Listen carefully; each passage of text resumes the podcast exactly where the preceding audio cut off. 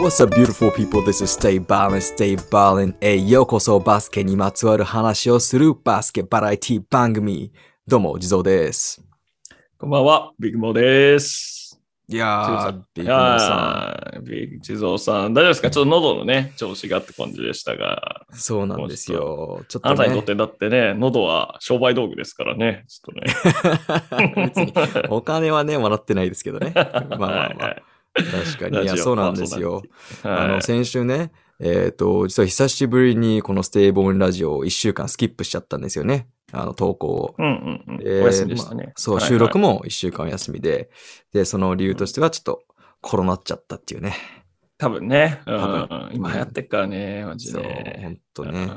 まあ、と言ってもね、体調がそこまで悪かったってわけじゃないんですけど、とりあえずもう咳と喉がね、ちょっとやられちゃってね。うんうん。ビッグモーさん大丈夫ですか？僕はね、喉の調子がね、絶好調ででして、おあのー絶好調？にな、ぜひ、ちょっと、美声を。人をちょっと筆記欲とか言って、いや、日曜の夜に久しぶりにカラオケ行けまして、一人カラオケ。あらら。そう。いやー、楽しかったね。歌ったね。もう1時間半、1秒も休まず歌い続けてましたね。あの、ドリンクバーがあるんですけど、この曲が終わってから、あの、ちょっと余韻が長い曲と、で、次に前奏がちょっと長い曲を入れて、その余韻と前奏の間に飲み物を取りて、戻ってきて、で、歌い続けるというね、そういう技術を身につけてるので。1秒も無駄にしないと。1秒も無駄にせず、はい。最後はサザンオールスターズでぶち上げて帰ってきましたけどね。えー、あ、最後はぶち上げて終わるタイプですね。今回はそうですね。しんみり泣かせに行って、まあ泣かせに行ってですか俺しかいないんだけど。泣きを入れて終わるタイプかぶち上げるかで言うと、今回はぶち上げで。ぶち上げはいる。えー水着のお姉さんがたくさん出てくる PV を。あらららららら本人映ららら像のや。つでぶち上げてきました。はい。喉の調子はいいですね。なので。いやーよかったです。なちょっと今日はねビッグモーさんはいにいろいろトークの方お願いするかもしれないですね。まあちょっとトークの内容は 保証しかねますがね。はい頑張ります。でですね、えっ、と、今日は、あの、コーナーを、えー、一個だけやるんですけど、まあ、そのコーナーに入る前に、ちょっとビッグモーさんに話しとかないといけない大問題、ちょなんでしょっと大きなトラブルが先週ありまして、と、なんと何ですか？ビッグトラブルですよ。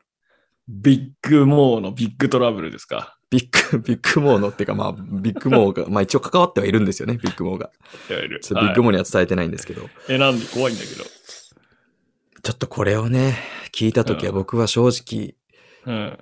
この世の中はどうなっちゃったんだろうなっていう、ちょっとね、え、待って。う、ん。またシリアスなやつ？シリアスなやつです。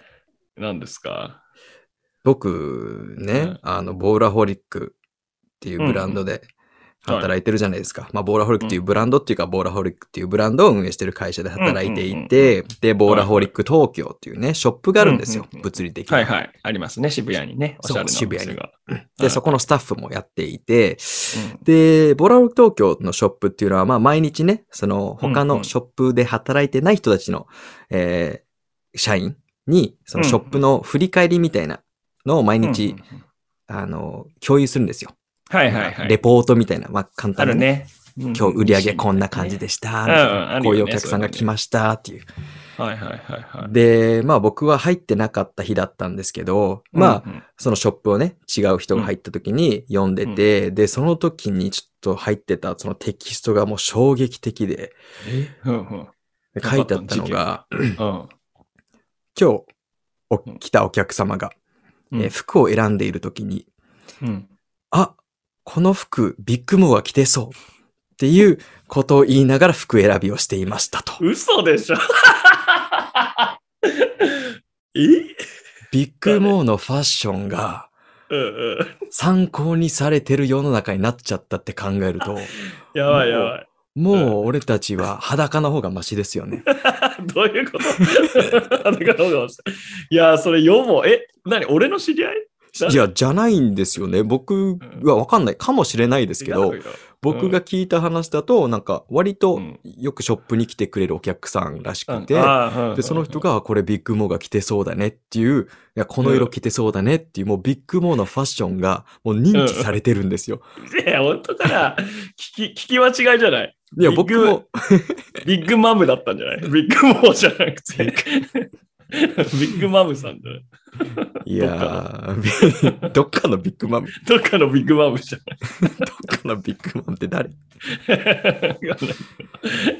えー、そうなんだ、嬉しいですね。で、で、どこ、どこからね？まあ、だ二通りだよね。まあ、一つは、ボラホリックで、あの、取り上げてもらった、あの映像の時の、だけど、あまああれはでも別に無個性な、別無個性っていうか、あの普通にあのその時借りたボラホリックの服を着させてもらってたけど、うん、もう一個はやっぱりだよ、このラジオを聞いてたんじゃない？俺ビッグモーとして出てんのその二つだけだから。ああ、このラジオのリスナーさんってこと？そうそうそう、ファッションを語るの回を聞いてて、ああ、なんかビッグモーってこういうファッションなんだみたいな、ちょっと俺も話してたからさ、俺のこだわりを。いやだそれを取り入れたのかもしれないですね。うん、え、取り入れたって話から。取り入れたのかは知らないです。あの、とりあえず服を、えっ、ー、と、こうやってね、選びながら、あ、これビッグも着てそうだねっていう話をしていたというのを、その Slack っていうね、あの、会社で使う、そのメッセージアプリで書いてあったので、僕はすぐリプライで、僕はちょっとイライラしていますと。そんな、そんなこと聞いたことで僕はちょっとイライラしてますっていうのは、ちゃんとリプライしておきました。いやいや、イライラおかしいでしょ。あなたは私の師匠なんだから、そのファッションのね。いや、だから。成長を喜んでもらわないと。いや、いいんですよ。だから、その地蔵のファッション、だから地蔵さんこれ着てそうだねっていうのがあった上で、あ、ビッグもこれだったねっていうのだったらいいんですけど、師匠も超えちゃったじゃないですか。うん、そっか。超えちゃったか、師匠。うん、先に。しかも、そうそう。だからそこがちょっとね。うん。僕的には、すごいサッドニュースでしたね、先週の。なるほどね。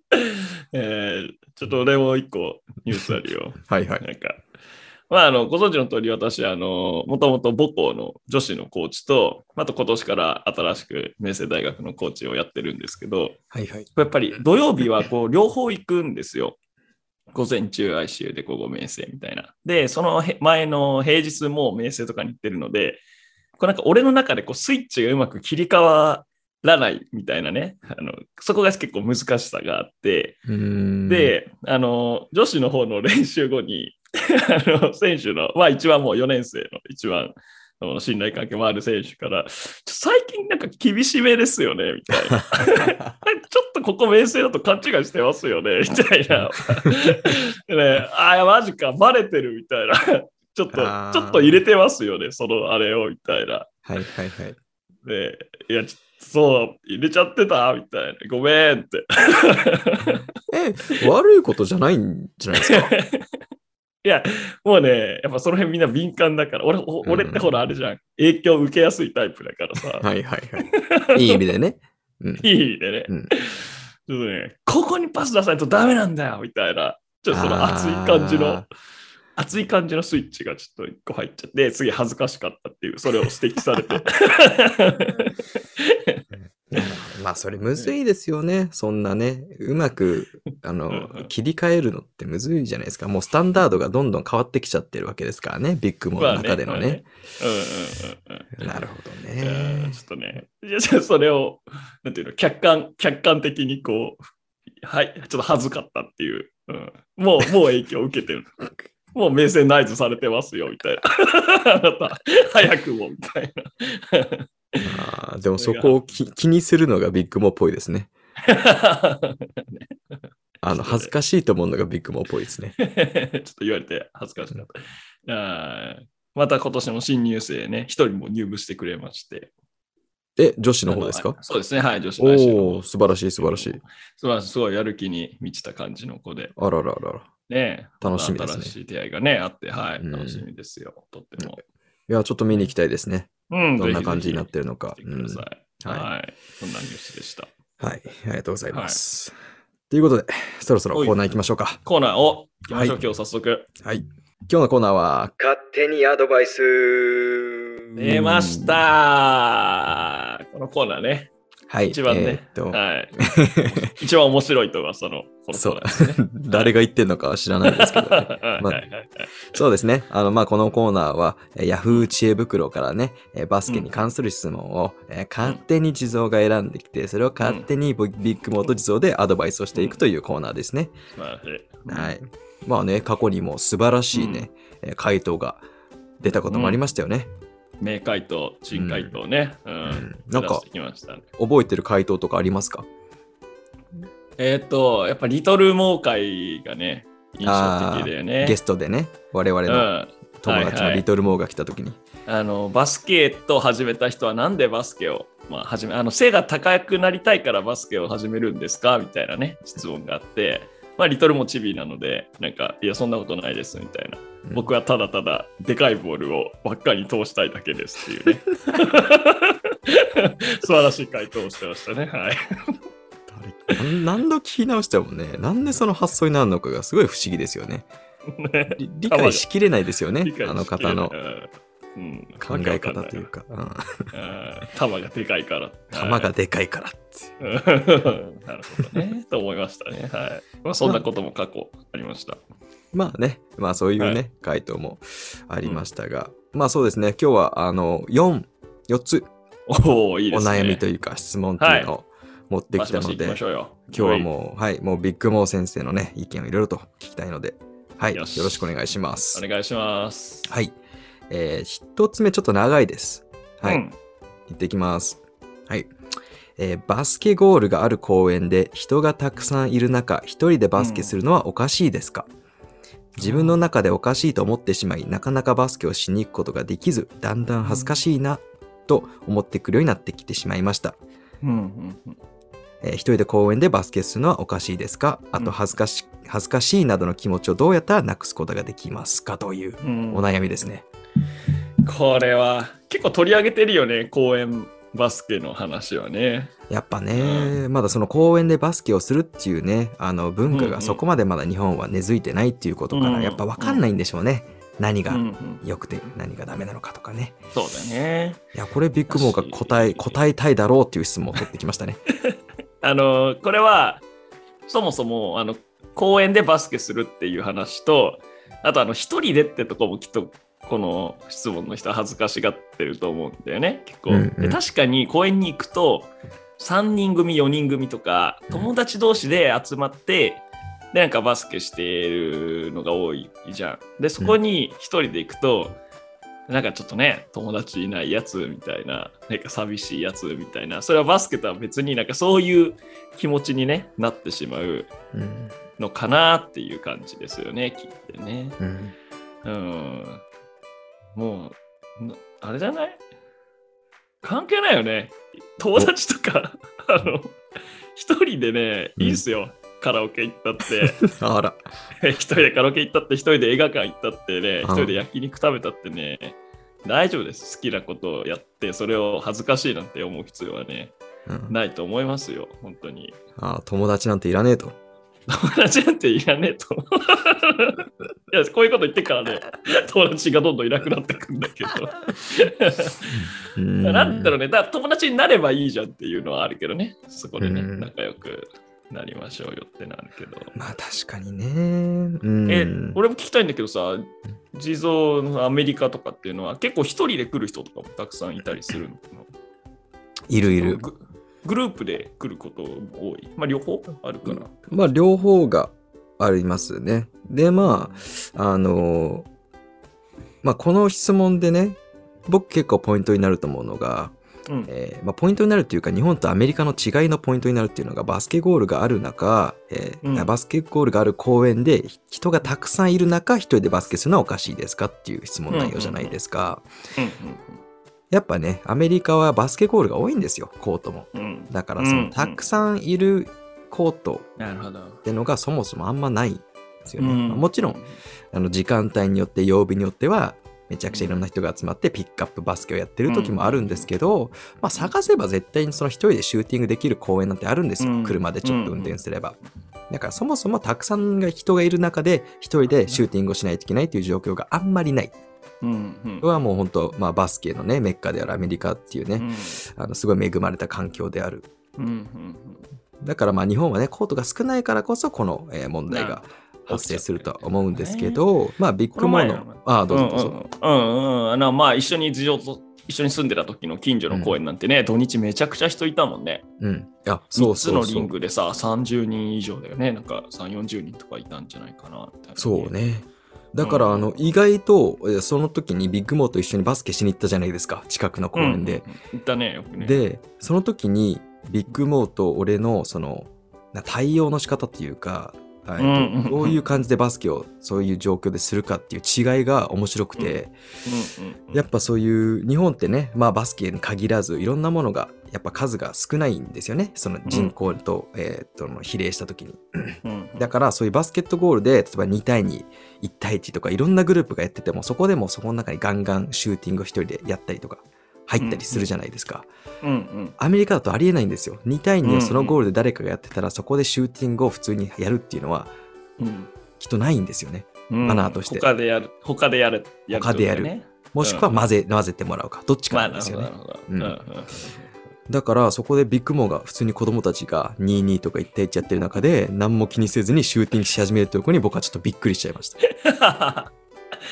まあ、あの学校の昼休みとかそんな感じだもん。もそうよね。うん。うね、上級生とか下級生とかがもうわちゃわちゃやってる中で、うん自分でボール持ってきて、あの体育館の倉庫の中にボールあるからそれ勝手に持ってってシュートしてチャイム鳴ったらみんな帰るみたいなそんなノリだから、うん全然、ねうん、いやそうなんですよ。だからまあ、うんあのビッグモーが言ったみたいに一緒にやるっていうのがきっとまあアメリカのやり方ではありますね。そうだねあの一緒に混ぜてっつって。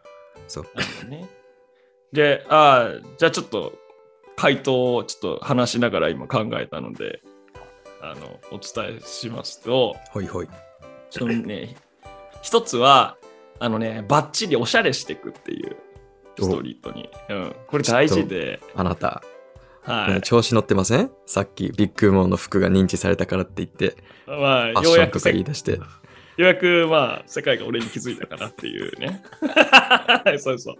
まあ、そうじゃなくて、俺は普段ダサいんですよ。言うまでもなくね。なんだけど、最近さ、ちょっとそのボーラーホリックブランドの服をさ、まあ、いただいたり、ちょっと自分で買ったりとかして、着ると、やっぱ気持ちがさ、前向きになるじゃん。うーん。かっこいい服着てると、まあ、これ地蔵が教えてくれた話かもしれないですけど、でそうするとやっぱりね、恥ずかしいとかっていうよりも、ちょっとやっぱ自分いけてるぜっていう、なんかやっぱり部活着とかで行くと恥ずいよ、公園に。なるほどね。バスケ部がなるほどね。それをやっぱり外用の、外、プレイグラウンド用の服装っていう自分のを決めといて、一着でもいいから決めといていくと、まあ、ちょっと気分も乗るし、だし、せっかく着替えたんだからやんなきゃみたいな気持ちにもなるから、うん。ちょっとやっぱりね、いつもの練習とは違う格好で行くっていうのはおすすめ。なるほどねあとはあれですね、あの、ロングシュートを身につけるっていう、あの、ゴール下しか打てないと あ危ないから、人たくさんいるとさ、頭に降ってくるから、だから俺時々みんないるのにマイカンドリルっていうあのゴール下のね、シュート練習とかやるとすげえ超危ないから、だからそこはもうロングシュートを身につけてから公園に行くと気にせず人の上から打てるのでね。面白いな。安全面をね、考慮してね。そうそうそう。あとはですね、時間帯ですね。朝、明け方やっぱいいですよ。日の出とともに練習するっていうのは人も少ないので、なるほどね一人で行っても恥ずかしくないので、早起きしてうん、なるほどね。はいはいはい。練習するといいんじゃないでしょうか。いやーいいんじゃないですか。うんね。まあそもそもそうですよね。人混みを避けれれば、まあ、その問題も 気にしなくていいし、まあ僕は、ビグモが最初に言ったそのファッションの話うんうんは、あの、いいと思いますね。うんあの、きっとまあ、そう、自信を持ってね、堂々といけば、こういうことであんま気にしなくなるし、で、それを堂々とするためのツールとして、まあファッションを使ったりとか、うんううんん、すごいいいと思いますね。う。うんんだからまあ、うん。いいんじゃないですか？ビッグモーの答えを。回答で回答でいいですか、うんベストアンサベストアンサーじゃないですか？ー。よっしゃ、うん、素晴らしいです。はい。うんはい、いやいやまあ、こういう悩み持ってる人多いと思いますよ多。いよね。ううん難しいですし。うんねでもまあ、あの、まあ、そうね。そうね。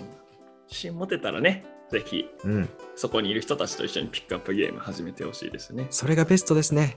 うん、僕としても、ウィッシュとしては。そう。まあ本当はいろんなね、あの、知らない人に声かけて一緒にやるっていうのはちょっと抵抗ある人多いと思いますけど、あのやってみたらその楽しさとかがわかるので、まあぜひそこは勇気絞ってやってほしいという気持ちはありますね。うん。あそうですね。はい。はい。うん、と思います。りがとうございます。では、えー次の質問いきましょうか。よし、なんでしょう。はい。えーまたこれも、あの、ビッグモンが好きそうな。おなんだろう。はい。それが大体な、その国怖いわ。いや、本当に本当に。うんえーバスケをしています。はい。試合だと特にそうなのですが、頑張りたいと思っても全然攻めたりできなくなってしまいます。うんどうすればいいか考えたりすれば、さらに体が動かなくなってしまいます。。試合に集中して頑張れるようになるにはどうすればいいですか？うんメンタルトレーニングは何をすればいいですか？うんっていう質い問ですね。やー、真面目だね。これはもうコーチもですね。コーチも。意見を聞きたいですね。いやー、なるほどな。うん、で、ビッグモアはどうなんですか？実際にその、うんうん試合で、ね、試合に集中しすぎてっていうか、試合でもう頑張ろう頑張ろうって言って空回りしちゃったりとか、逆にうんうん。体が硬くなって動けなくなるっていう経験は選手としてはあるんですか？そうですね。どう、そうだな。あるね。あ俺もどっちかというと空回りタイプで、うん。もう試合もだし、なんなら練習の最後の5対5とか、うん。スクリメージの時も今日やったことやんなきゃ、今日やったことやんなきゃみたいな感じで、もうガチガチにそれをやろうとしちゃって、結果、悪いパフォーマンスになるみたいなのはもうやっぱしょっちゅう経験してきてはいますね。なんか、いなんかいるじゃん。何も考えてなさそうにさ、やってるや選手もいいたりするじゃん。なんか本当にぼーっと、でもいいプレー。普通にしててうんうんうんうんそれに対してだと俺結構めちゃくちゃ選手としては考えすぎちゃうっていうのは、うん俺もそのタイプだなっていう感じだね。うんうんううんん。地蔵はどうですか？それは。えー僕もうん同じかもしれないですね。あのそう意外にじゃない、うんじゃないと思ってたんですけど、やっぱ最近ね、まあ最近かもしれないですね、特に。あの、んやっぱ試合で自分のベストを発揮できないっていう、実は結構悩みじゃないですけど、最近ぶつかってるハードルではあって、うん、だから本当その結果を出したいっていう気持ちが強く思いすぎてるっていうのはなんとなくわかるんですよね、この方の気持ちは。う。ん、でもなんだろうな。僕個人僕から言っていいですか？きっとビッグモがうまくまとめてくれると思いうので。えっと僕が、えーまあ実際に今これ似たようなことを悩んでる。うんうん。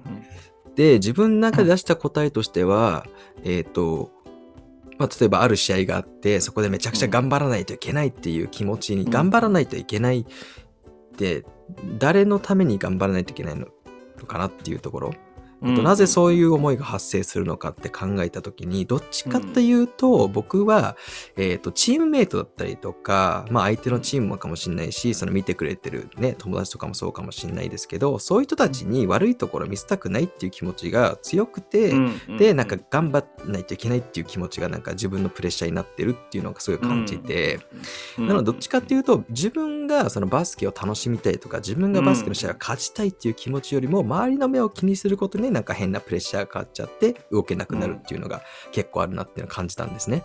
うんうんうんなので、えー、と僕は結構最近ねあの本当フォーカスしてるのが本当バスケこの試合を勝ちたいっていうその気持ちを一番上に置くことで割とそのどうでもよくなって結構体がやらくなったりとかバスケを楽しみたいとかね、そういう自分の何をしたいっていうところにフォーカスを置くっていうのに最近は意識していて、うんそうするとやっぱね周りのことあんま気にしなくなるんですよね。失敗しても、あのなんだろうどう見られるかっていう気持ちもないので、うんだったら割とやっぱ体動くんですよね。本当勝ちたいがすごい強かったりとかするとね。うんうんだからまあ個人の経験からすると、そうあのきっと頑張り頑張らないといけないとかそういうのって割と周りの目を気にしすぎちゃってるっていううん可能性もあるのかなとは思いますね。なるほど。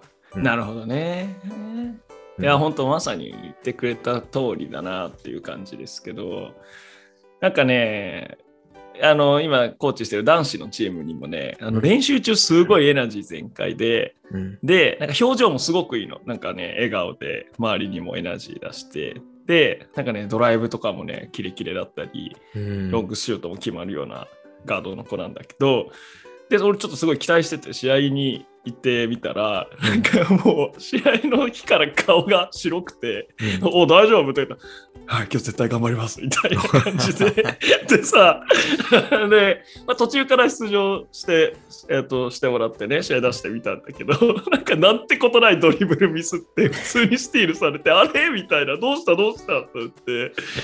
で、結局、あの、これ聞いてんのかな？聞いてないと思うけど、なんか、うん。ファイブファールしちゃって、退場しちゃってさ、なんか、あのすんげえ本人超落ち込んでて。まあだから励ましてあげたいなと思ったんだけど、あまりにもだったから、ちょっと逆に笑けてきちゃってさ。おいおい、笑っちゃったの。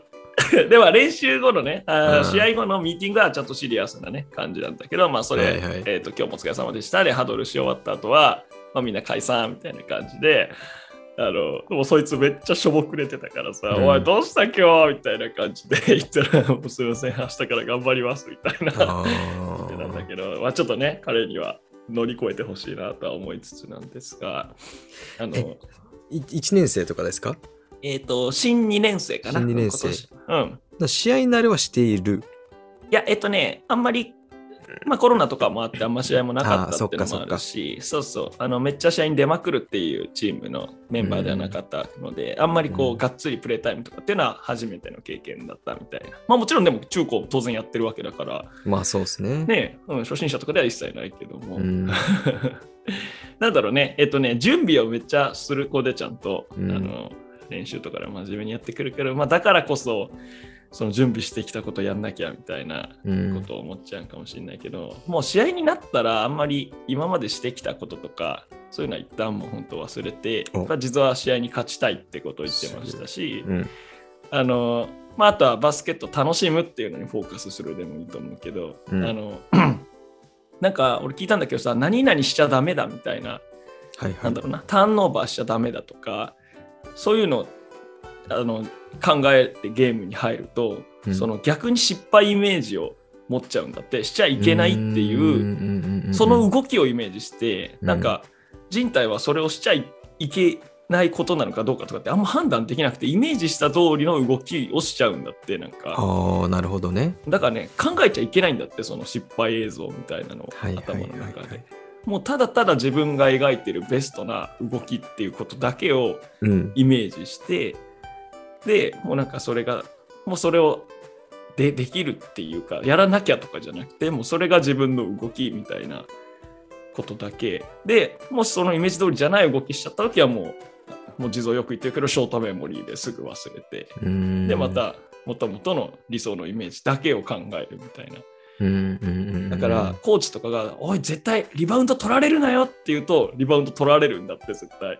ああ、なるほどね。そうそう、取られる姿が浮かぶから。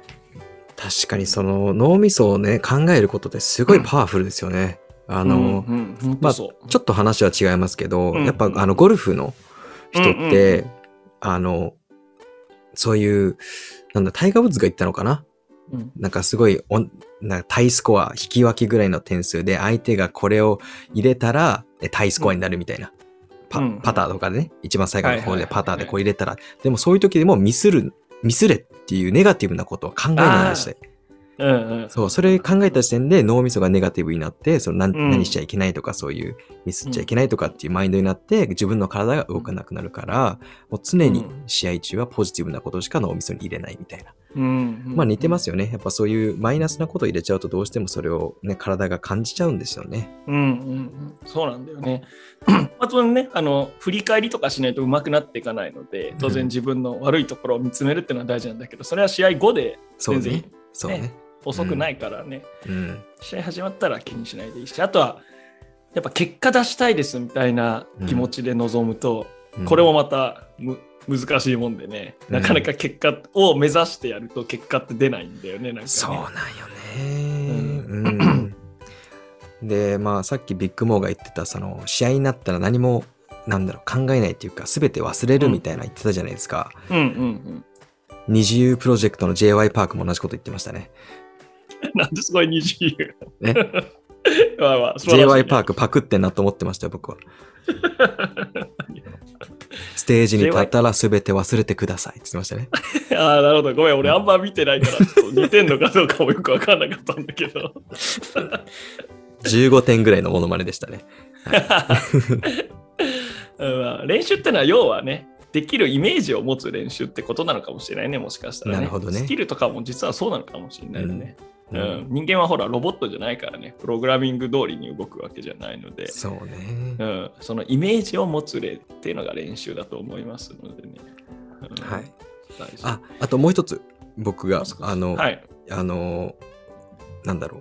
実際に自分が実用しているやり方としては、そうねあの、そういうのをこう tips まあさっきのね、その勝つっていう気持ちにフォーカスするっていうのもあったんですけど、えうん。ちょっとこれ、さっきのとは違う考え方で、えっ、と、ビッグコンボが言ったみたいに結果を出す。この試合で結果を出すって、そこの試合がエンドゴールになってしまうと、どうしてもプレッシャーが上がっちゃうから、えっ、と、そこは、その試合が過程であればそこまで緊張はしないんですよね。うんうんまあそれがいいのか悪いのか置いといて。で、あとはもしかしたらね、そういう、なんだ、ウィンターカップの決勝だったらそこはエンドゴールになっちゃうので仕方ないんですけど、うんほとんどの試合って別にそうじゃないわけじゃないですか。そうだよね。そう、んんあの自分の、まあ、例えば僕としたらバスケ人生っていうか、まあ、いつか30点取るだったりとか、まあ、そういう、うんまあそんなちょっとくだらない目標でしたね。えー例えば、わ いやいやかんないですけどいやいや全然全然わかるよええでもそういうエンドゴールを置いた上で、その中の、えっと、一つの試合なので、そうするとやっぱりその緊張が和らぐっていうか、あの、そこで結果を残さないとダメじゃなくなるんで、うんそういうのはやりますね。なんで試合始まるときに、まあ、あの、ね、やっぱ試合の前の日とかはやっぱすごい、うわ、この試合で頑張ろうって気持ちになるけど、ちょっとね、一う瞬ん深呼吸して、あ、でもこれはまあ、うんなんだろうな、自分のバスケキャリアの中での一つの試合なだけだから、っうんていう感じすると、ちょっとリラックスはできますね。なるほどね。そうだよね。エンドゴールはそこじゃないと。うん、先を続いていくわけだし。なんか俺最近よくね、なんかうんバスケは人生の一部でしかないなっていうのを逆によく思うようになったんだよね。え不思議と。こんなにバスケにね、そうそう触れる機会が増えたのに。そうそう、逆にその普段の時間とかもずっと仕事、寝る、うん食事、睡眠以外バスケみたいな生活だからこそ、なんか、あでも俺の人生の中のただのバスケだなみたいなのを、なんかね、逆に思うようになって、うん。なんかまあ、結構ね、練習前とかも実は緊張するんですよ。今週とかヘッドコーチがね、なんかちょっと体調不良でお休みとかあったから、うんもう A チームのメイン練習とかも見るみたいな経お験もーさせてもらって、前日にいろんな練習のね、なんかうん YouTube 上がってるのとか調べて、これやってみようとかだけど、うまく説明できるかなとか、ちょっと簡単すぎないかなみたいな悩んで、割と練習開始30分ぐらい前まで不安だったりするんだけど、うん。なんかそこから、まあでもこれも経験だしみたいな、そうあのむしろそう楽しませてもらってるな、この時間、この悩んでる時間すら楽しませてくれてるなみたいな、うん。うん。うん。でただただ人生が豊かになってるだけみたいにうん。なると、なんか気持ちよく練習に入れるんだよね。わかる。で、意外とそうそう、ちゃんと声出せるようになって。うんそうね。あるよねいや、わかる。やっぱね、そういう緊張とかバーってしてるとき、やっぱそこにフォーカスしすぎちゃってるんですよね。そうそうねそうそう、ん準備しすぎちゃうというか。わかる、うんわかる。いや、俺、ちょっと全然話変わりますけど、どんどんいいよ、どんどん行きましょう。はい俺、これバスケの話から随分それるんですけどはい、よ。うんうんうん。プレゼン会社とかの、うんうんうんうんうんうん。僕プレゼン好きなんですよ。ププレゼンするのが。。はいはいはい。でもすごいプレゼン嫌いな人っていうのはやっぱこうフォーカスしちゃうんですよね。準備する人ほどね。んそうそう。だからプレゼンで、そう、プレゼンのそのやっぱ終わった後の絵とか、それなんでプレゼンをするのかっていう、なんかそこら辺をもうちょっと大きな視野で見れたりとか、まあプレゼン失敗したところで何かっていうところとか見れれば、緊張っていうよりまあその時間を楽しめることに変わったりするので、うんあの、本当ビッグも言った通りだね。うんうん そうだよね。難しいよね、これはね。うんなんかね。バカず。また、チップスみたいなで言うとね、こう、やっぱ緊張とかすると、うん。呼吸にすぐ出るんだって、短く速くなるんだって、うんうんヨブリさん、そう。だから、意識をこう、深く長い呼吸に変えるとうん、ちょっと緊張が安らぐっていうのは、なんか、チップスで聞いたことあるから、それもね、やるといいかもしれないですね。その今自分緊張してるって、この人質問してるってことは自分で気づいてるってことだと思うから、ちょっと呼吸に目を向けてみるのがいいかもしれないですね。それね、あの、結構大事ですよね。その自分の体が自然的にそういう状態になっちゃうけど、あえてその意識的に、あの、そのナチュラルっていうかリラックスな状態を作るとか、あとは自信を持てる姿勢にするとかっていうのはすごい大事。その、うん。まあ僕とビッグモーがまあ一緒にコーチした時に、あの、英語のフレーズで fake it till you make it っていうのをよく言ってたんですけど、うんうん。まあ fake it、フェイクって偽物ね。でも、そうあの、そのとか演技とかね。うんうん。で、make it っていうのはまあ実際に成功するって意味なんですけど、うんあの実際に成功するまではもうその演技でもいいからとりあえずその形を作るっていうのが大事っていう意味でね。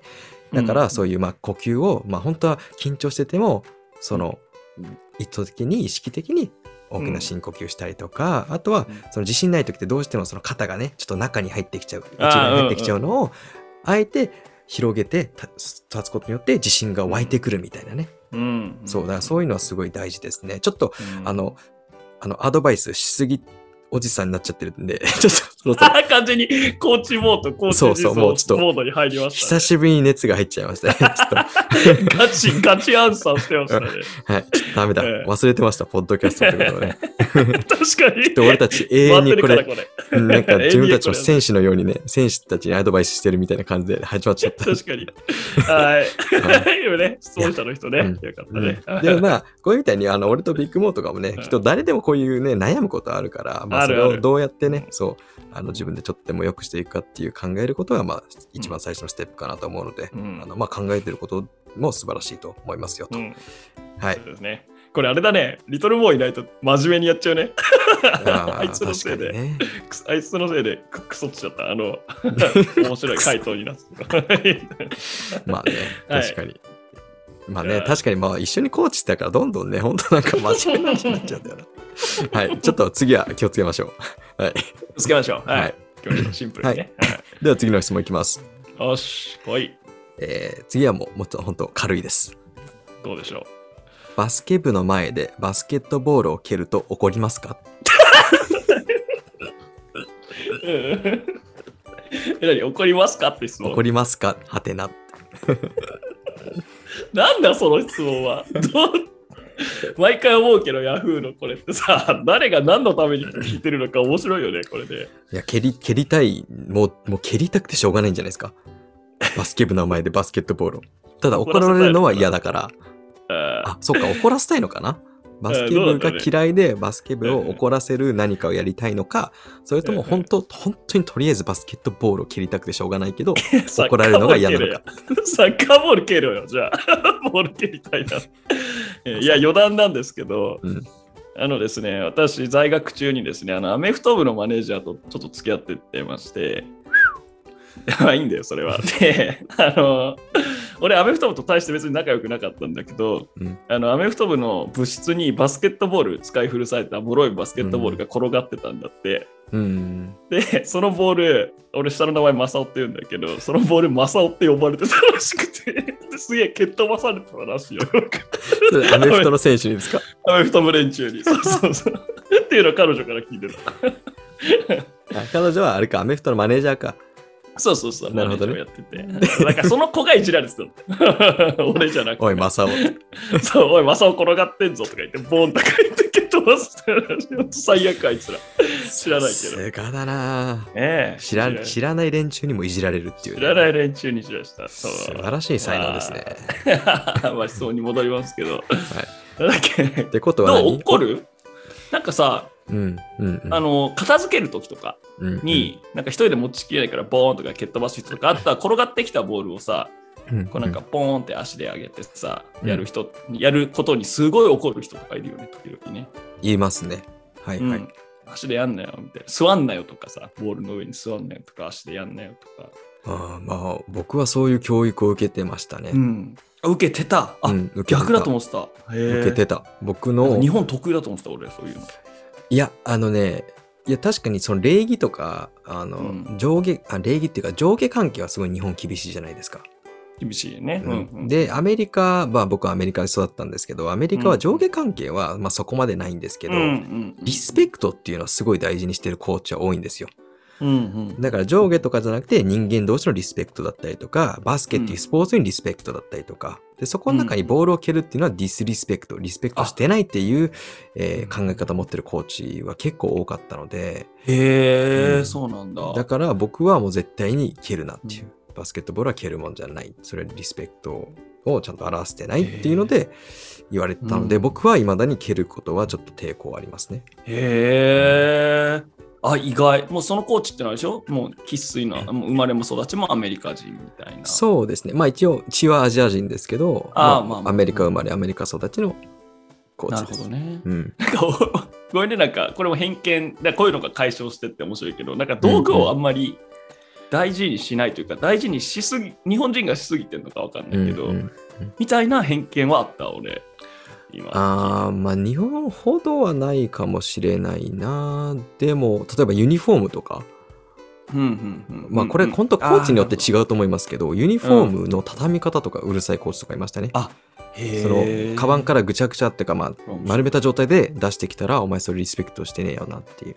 へえ、そうなんだ。そう、ユニフォームって別に誰でも、誰もが着れるもんじゃないよね。うんうんうんそう。だから、ちゃんとその、入れる時とかはちゃんと畳んだ状態で、ちゃんと綺麗に持ち運びしろっていうのはうん、言ってたコーチもいましたしね。へえ、いやーなんか面白い。ちょっと一個、自分の偏見がなくなってよかったです、ね。まああのひ人それぞれ人によるよね。そうそう、ん。本当だからそういうことなんだよね。うん。きっとアメリカはその、レンジが、レンジっていうかバラエティが多いんですよ。バラエティが多いっていうかな。うんうん人によってがすごい多いんですよ。日本に比べてね。日本はやっぱその文化とか、ある程度固まってるベースが、ねそうだね。強いからね。うんマジョリティとしてやっぱものを大事、うんだし、日本はこう、神様がたくさんいる国だからさ、うんうん。あの、ひ一つだけじゃないから、あらゆるものに神様が宿るっていう発想がなんかあるらしいから、うんうん。だから〇〇の神様とかってたくさんいろんなところにあるけど、ね道具も大切にしろみたいなのもなんかそういう考えにつながってるみたいなの聞いたことあるけど、確かに。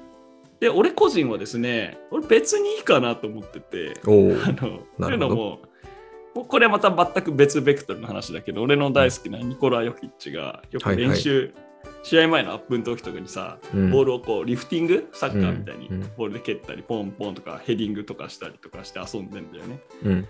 なんかそういう体全身を使ってボールで遊ぶってこと自体は俺、なんかボールと親しむって意味でいいことかなっていう気するから、逆にね。そう、その蹴る、あの道具をリスペクトしないっていう話じゃなくて、ボールを蹴るっていうことに関して、あの足で、足でバスケットボールを扱うとどういう重さなんだろうとか、どういう跳ね返り方するんだろうとか、なるほどな。こういうのをちゃんと感じるっていうこと自体がね、大切な気がするんだよ。ちゃんとバスケットボールを愛すには、その、うん、手で持つだけじゃ足りないんじゃないかって話ですね。全身で全身で愛してあげろとそう、そう、ちょっとかいなんか匂い嗅いでみたいな。あれ？ちょっと、ちょっと変態チックな感じ。大チックな話。冗談冗談。でもね、まあまあまあまあ。うん、まあまあ、言ってることは、うん、うん。わかりますよ。でも、ね、あのうん、確かに、まあ、よしく、あの、バスケットボールと一緒にね、あの、うん。抱きながら寝ろとかっていうね、それぐらいバスケットボールと親しめっていう言い方をよくするので、だったらもう足元とかね、足とか、うん、座るときはお尻でね、ちゃんとバスケットボールを感じ お尻でバスケットボールを感じてみたいな、感じてるとかね。うん、なるほどね。面白い。そういう意味では別に蹴ったって別にいいんじゃないかなとは思いますけどね。なるほどね大事に。まあ大事に扱いましょう、道具はね。うん。まあそこですよね。その大事に扱ってるかっていうところですよね。うんうんだからそのバスケットボールをまあ蹴ったとしても、それでもなちゃんちゃんと磨いたりだったりとか、そうだね、あの本当、乱暴にしても、新しい、どんどん新しいの買って、どんどん捨ていく、捨てていくとかじゃなければいいって話ですね。うん。だから本質的、うん。本質的なところでちゃんとその大事にしてるかしてないかっていうところで、で、うん。まあ、蹴るイコール、えっ、と、まあ、大事にしてないと見られがちっていうのはでもありますよね。それはね、周りの目はそういうふうにうん。見ますよってことは頭に入れておくといいですね。うん。だから結論、バスケ部の前でバスケットボールを蹴ると怒りますかっていう質問に対しては、えーえー。怒る、怒るどうもアジア、アメリカでも怒られるし、アメリカでも日本で 日本でもビッグモーの前以外では怒られることが怒られる多いですよ。うんはい。っていう感じですかね。ですね。OK です。はい。ありがとうございます。はい。アメリカでも怒られるよって回答謎だね。その質問に対して。まあ確かにね。うん。でもまあ、そうね、そうね。うんとりあえずそれは回答しておきますね。はい。あはいりがとうございます。では、ラスト質問です。時間もいい感じですね。はい。えーバスケやってる人に聞きたいんですが、ほい。ルールは全部覚えてるもんなんですか？は はいい質問だね。これ面白いっていうのはね、きっと僕とビッグモーで違うからね。いや、最近ね、ついていけてない気する。あ、そう。うん。今年もルール改正したらしいんだけど、うんうんちょっとまだ見れてなくて、ちゃんと。全部読んだことありますか？ルールブックみたいな。えっとですね、審判を大学2年生の時に公式戦の笛を吹くことになった時に、ちゃんとした冊子があってですね、うん。それを一回ちゃんと通しで読みましたう。ね。でもだいぶもう昔よ、だからそれ、そっか。10年近く前の話で、あとは、まあ、その講習とかに行く時にちょこちょこ変わったとこだけみたいなのを見たりするけど、細かいとこはちょっと正直忘れちゃってたりするのもぶっちゃけありますね。うん、どっちだっけ？みたいな。あ、そうなんですね、意外。めっちゃ細かいんだよね。その、うん残り何分でこれをしたらこれになりますみたいのがさ、うんうんうんうん。あるじゃん。確かにね。うん、しかも、あれですよね。あの、ルールブックってきっと英語でもともとは書いてるじゃないですか。フィバ、フィオ。うんうんうんでもそれを和訳してるから、その、はいはいはいはい。実は意味が違ったりみたいな、微妙に違ったりとかあるらしいですよ。あ、そうなんだ。と、そう、ちゃんと和和訳のその訳、翻訳の質によってとか、そもそも日本語のニュアンスでそれを説明できないだったりとかもあるらしくて、うんなるほどなるほど。実は何が正しいののかみたいな。うん。えー、JBA の公式でもじゃあ間違っ間違うというかニュアンスが微妙にずれてる。まあ、フこともあるィそう、ヨーロッパとはね。まあ、それがまあ日本のルールとしては正になるんですけどね。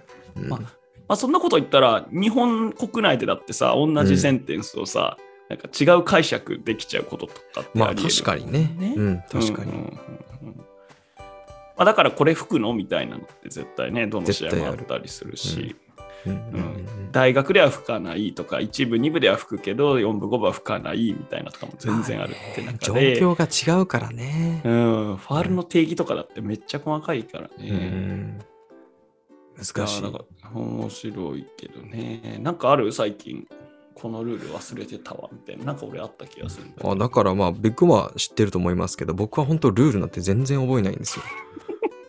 ね。講師として失格だなと未だに思ってますけど、ここはね、本当にね、恥ずかしいなと思ってるんですよ。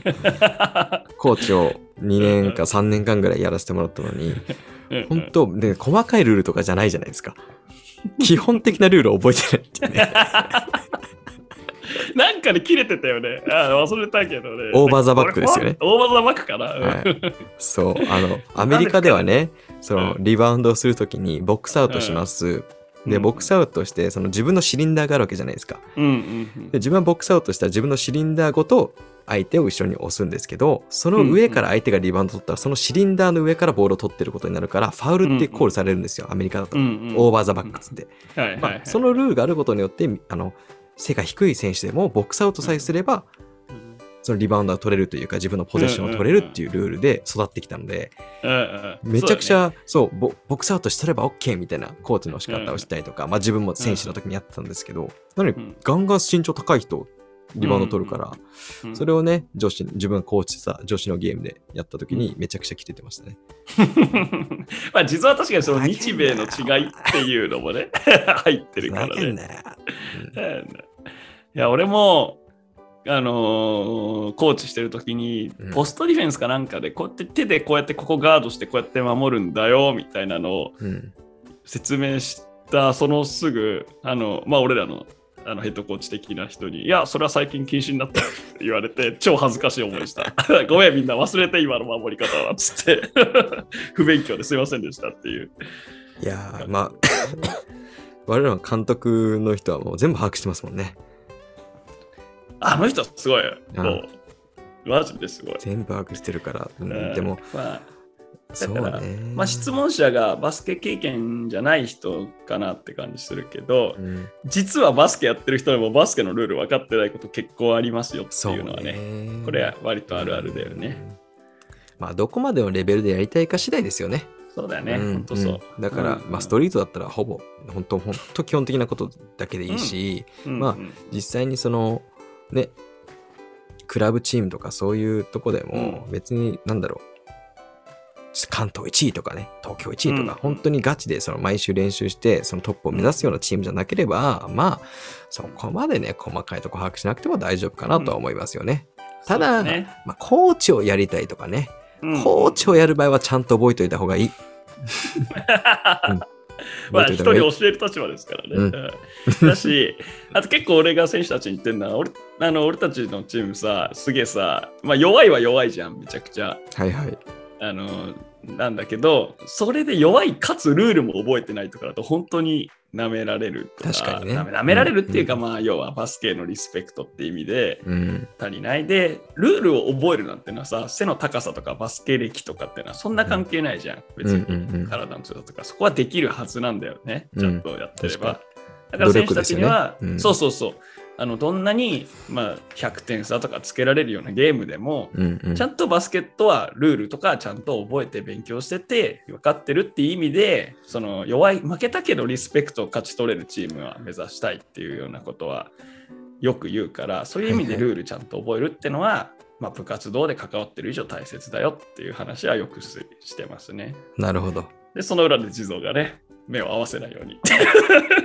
聞いてなかったです。そうね 多分いたけどその場に。うんそうね。いや、ひどかったな。そう、僕の中ではね、ビッグボーが覚えてるからいいやっていう、ちょっとね、甘えもありましたけどね。でも俺試合中テンパってるからよく忘れることあるから。それダメじゃねえか。そうそう。それまたどうやったら緊張しないですかっていう質問に 戻らせていただきますけど。いやー、面白い。えということで、まあね、あの、はいそのレベル、レベル次第ってことですね。あと立場次第とかね。う。うん。ではまあ。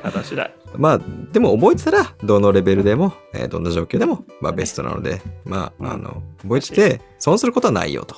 そう。だし、覚えてなくてもバスケは楽しめますよと。そうね、そうね。うん。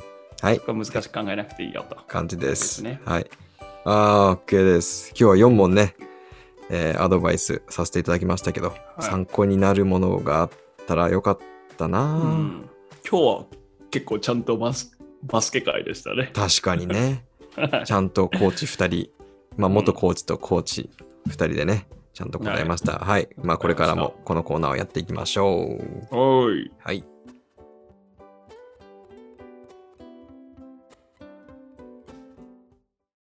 はい、ということで、はいえー勝手にアドバイスやってりましたね。アドバイスしたね。タットは今日は4つもね、答えましたからね。うんはい逆に、地蔵さん、僕ら答える側ですけど、なんか、こんな知恵袋に投稿したりとかあります？え、知恵袋投稿したいですか？そうそうそう、こんなこと、ヤフー知恵袋に。あー、なんだろうな。別にバスケ以外でも全然何でもいい。バスケ以外でもいいんですか？いや、それわけわかんないから。まあ一応バスケの話にしましょうか。ああそうね稿したいね。うん、なんだろうな。えー気になることな。あと悩みとかねか。な。なんはいはい。かこう、ドリブルは練習してるんですけど、うん、あの、歩きながらとか走りながらうまくつけませんみたいな。ということですか？これ、これはビッビッグモーがビ。ッグモーのそ ちょっと待って。その場ではドリブルできるんですか？歩くとぎこちなくなります。どうすればいいですかって。ミニバスのこの質問。大学2部のコーチが聞く質問じゃねえ。ねえ。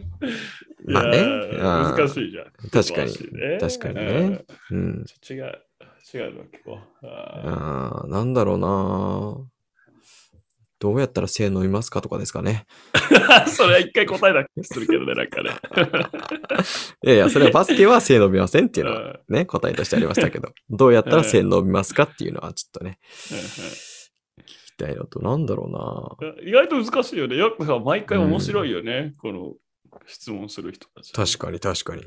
うんサッカー、サッカーにはなくてバスケにある魅力は何ですかとかかな。はいはいはいはい。わかんないけど。誰が答えるバスケと全く関係ない質問一つ思い浮かべました。こああ、何ですか？れはカットするかもしれないですけど、はいはいはい。これ最近僕が疑問に思ってて、うん。えっ、と、そういう夜の街がすごい、うん。あの、夜の街っていうかそういう、まあ、なんだろうな、ガールズバーとか、うん。そうういうサービスが多い街とかうん駅とかあるじゃないですか。ん。あるね。うんうん。で、そこのガールズバーの、えっ、と、宣伝で、その女の子たちが、えーうんうん外で、まあ、ガールズバー、うちのガールズバー来てくださいとかね、キャバクラ来てくださいとか、あのやってるね、。やってるじゃないですか。はいはいで、はいパッと見たときに、結構ね、顔が綺麗な子とか、可愛い子が多かったりするんですよ。うんうんうんうんうんうんうんで、そうで別にその僕あんま興味ないですよ。そういうサービスとか全然行ったこともないし。うん。あ、一回だけあるか。ビッグモーターが。いいよな。なんでガールズ俺を巻き込むだ よ。え、でも俺たち、違う、俺たちはあれの時は、あの、確かコロナかなんかで、その店がそもそも2軒目行くところがなくて、うんとりあえずカラオケがしたくて、カラオケがあるガールズバーに行っただけなんですよね。で、二人でカ、ットだよ、こんな話。そう。いや、カットじゃないですけど、別に全然、だって普通に行って俺たち本当二人だけで話してカラオケして出たっていうね、ね。全然そのガールズバーとしては行ってないんですけど、まあ、とりあえず、あの、基本的には全然興味なくて、でもその、パッと見たときに、あ、結構可愛いな、みたいな。結構綺麗な子多いなってパッと思ったんですよ。い。いじゃん。こんなに、なんだろう、その顔が整ってる、いわゆる綺麗な子たちが、うん。ガールズバーで働いてんのかな？うん。いやそんなわけない。あ、ってことは、そのお客さんを呼び込むために一番可愛い子たちが外で宣伝してんだっていううん。結論になったんですよ、自分の中で。うんうんそれを本当なのかっていうのを確認した。なんだこの話。知らね え、でもビジネス確かにそうだよね。だってお客さんからすると、あ、こんな可愛い子いるんだって店入っていて、でね。だからもしかしたら、その一番可愛い子たちは寒い中、冬の中で、冬の中でも寒い中、外に出てるのは実は一番可愛い子たちだったりするのかもしれないねっていう。はい。はい。はい。これは全カットですね、このくだり。がっつり使います。はい。やめとき、やめときなさい、本当に。いや、でいういや、本当にこういうねそうそう。それはさ一番最近思っあ大事。いろんところに疑問持つの大事でね。大事大事。は。はいい。はい、大事。っていうことで何かありますか？おびくんも。話したいこととか。ということ、なんかあった気がするけどな、忘れちゃったな。まあ、あれですね。えっと、まあ、こと、あ、あれです。あの、新人、新戦じゃない、トーナメント戦か、公式戦がね、えっと、4月末、そして5月頭とね、あの、私やって、今年は幸せなことに2校ね、担当、担当というか、あ大学。関わっているので、はい。女子男子ともにあるというところで、この1ヶ月はまた試合に向けてガーッと頑張っていきたいので、ちょっとまたその辺もですね、このポッドキャストでおしゃべりしていきたいなと思いますので、はい、こうご期待でちょっと、いきましょう。新メンバーも入ったのでね、女子チームもね、いや、にちょっと日程合えば俺見に行きますね。うん、ぜひぜひはい来てきてください。新生チームをお見せしたいです。はい。ありがはい。ありがとうございます。ちょっと皆さん、はい。ぜひ応援してあげてください。とうございます。はい。ということで、はい。今日も終わりにしましょうか。そろそろ。うん、そうですね。はい。では、えっ、と、こちらのポッドキャストはですね、Spotify と、えー Apple Podcast の2つのプラットフォームで配信しています。そして、えー TikTok とかインスタとかにも、えー動画を載せています。まあ、YouTube にもですね、動画載せているので、えーまあ、本当はチェックしてほしくない。なぜなら、スマホとかインターネットとか、パソコンを使う時間をもうちょっと抑えてほしいという気持ちもありながらも、本当に暇だったら見てください。はい。うんどっちかっていうと音声を聞きながら、ながら作業でなんかいろんなことをしてくださいと。ハンドはい。リング練習しながらね。ハンドリング練習しながら聞いててくださいと。はいい。あとは、えっ、と、実はね、えーそろそろ、えービッグモーがステーブルにツイッターを、えそー動いてくれるらしいので、ツイッターのう、方もぜひフはい、ォローしてください。はい。はい。では、えっ、と、まあね、次もまた来週金曜日にアップ,、えーアップすると思うんで、ぜひこれからもよろしくお願いします。というところで、えー締めたいと思いますまあ。皆さん今日も聞いていただきありがとうございました。Everybody, please stay safe and stay balling. ツイッター見てね